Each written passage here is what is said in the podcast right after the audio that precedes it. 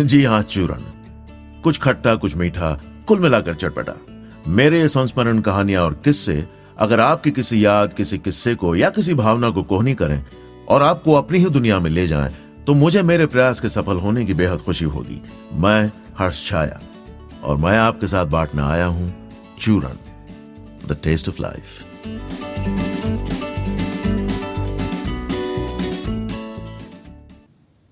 तो थे हमारे रिश्ते में एक साहब साधारणतः उनकी जेब से बस या ट्रेन के पैसे न निकलते।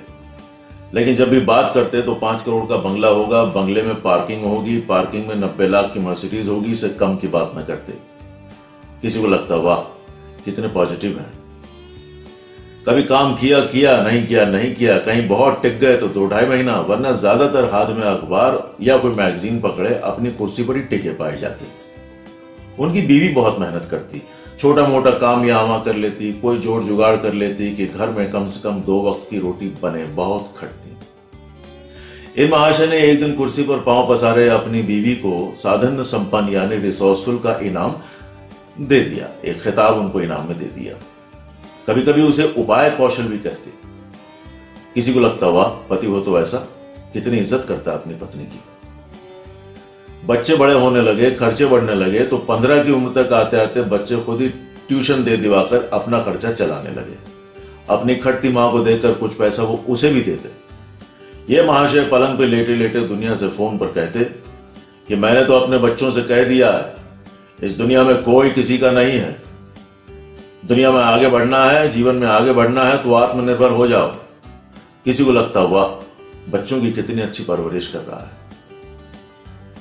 इनके इलाके में अगर कोई पड़ोसी बीमार पड़ जाता तो वो किसी तीसरे पड़ोसी से जाके कह आते, बहुत ही दयनीय सा मुँह बना करके, बहुत ही मतलब रोना आ जाए, ऐसा चेहरा बना के किसी तीसरे पड़ोसी से कह आते कि वो पहले पड़ोसी का ध्यान रखे, वरना इनके गले निवाला नहीं उतरेगा। किसी को लगता, वाह, कितने संवेदनशील है। उनके इलाके में एक परिवार ज़्यादातर तंग ही रहता था। तो लोग उनकी मदद करते रहते, कोई पैसों से मदद कर देता, कभी कोई उनको खाना भिजवा देता, दिवाली या ऐसे किसी त्यौहार के वक्त जो है लोग उनको नए कपड़े बनवा देते, लेकिन ये जो साहब हैं, वो पूरे इलाके से भगवान के नाम चंदा इकट्ठा करते और उनके घर जाके शांति पाठ करा आते कि सब ठीक हो जाएगा।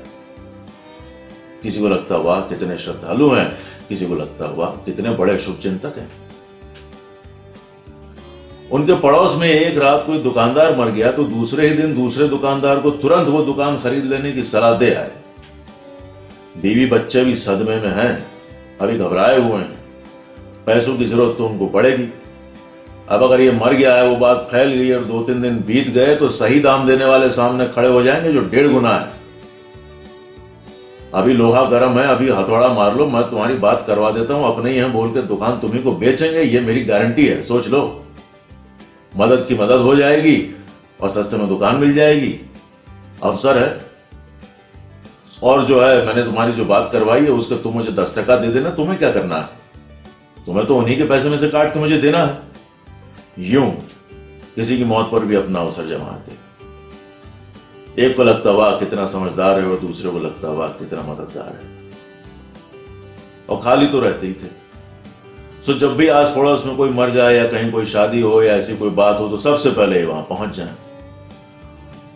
और अगले ने जिन लोगों को काम पे रखा हो, वो काम करने के लिए उनके सर पे खड़े खड़े ये हिदायत देते रहे कि ऐसा होना चाहिए और वैसा करो।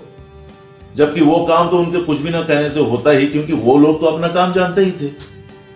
लेकिन कोई देखता तो उन्हें लगता कि बात देखो कैसे सब कुछ छोड़ के सुबह से निस्वार्थ सेवा में यहाँ खड़ा हुआ है।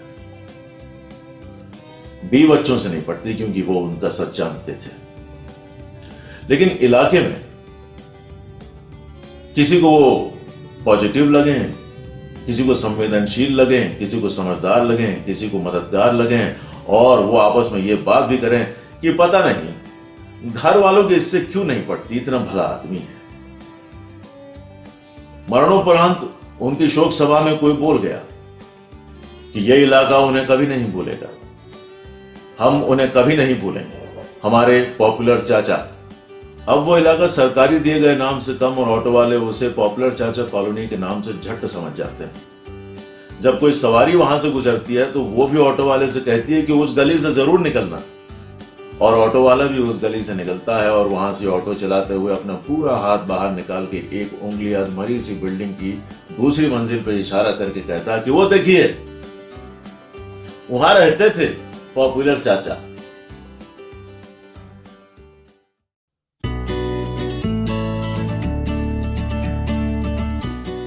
तो इसी के साथ नमस्ते, खुदा हाफिज। असी फिर मिलने हैं, साहिब जी।